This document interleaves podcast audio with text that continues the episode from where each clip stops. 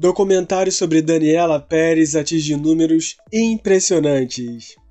Sextou, o famoso sextou.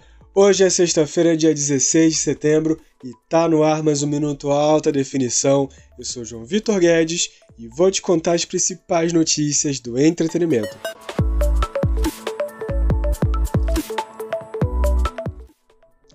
A autora Glória Pérez utilizou seu Instagram nesta sexta-feira para anunciar que o Pacto Brutal, o assassinato de Daniella Perez, é o documentário mais visto do mundo na HBO Max.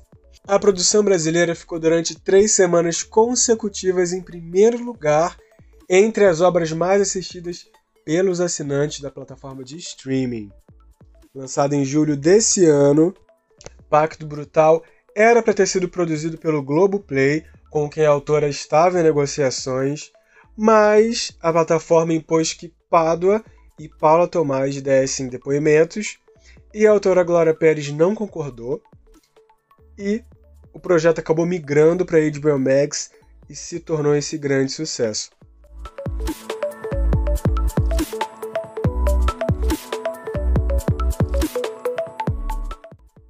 E o SBT parece ter voltado aos tempos áureos, onde do nada a programação era trocada.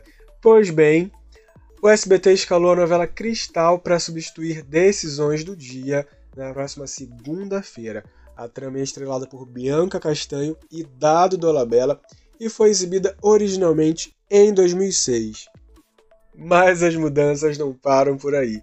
O SBT escalou a novela Maria Esperança, exibida originalmente em 2007, para o lugar de Os Pequenos Johnstons, que está sendo exibido agora, meio-dia. A novela foi protagonizada pela atriz Bárbara Paz.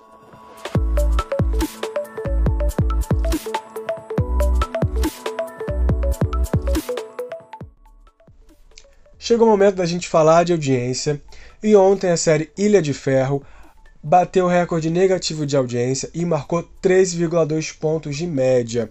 A produção estrelada por Kawan Raymond foi ofuscada por A Fazenda 14, que teve lá um bafafá ontem, uma confusão. E A Fazenda 14 marcou 8,1 pontos de média, ficando na vice-liderança isolada.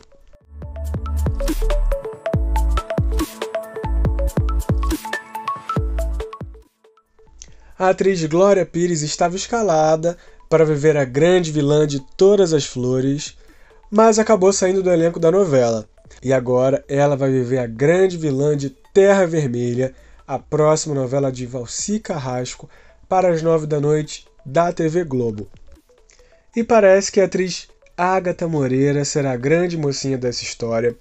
Ela vai ver os pais serem assassinados, amando de Glória Pires, né? Da personagem de Glória Pires, que é a grande vilã dessa trama. O Folhetim estreia ano que vem, substituindo Travessia.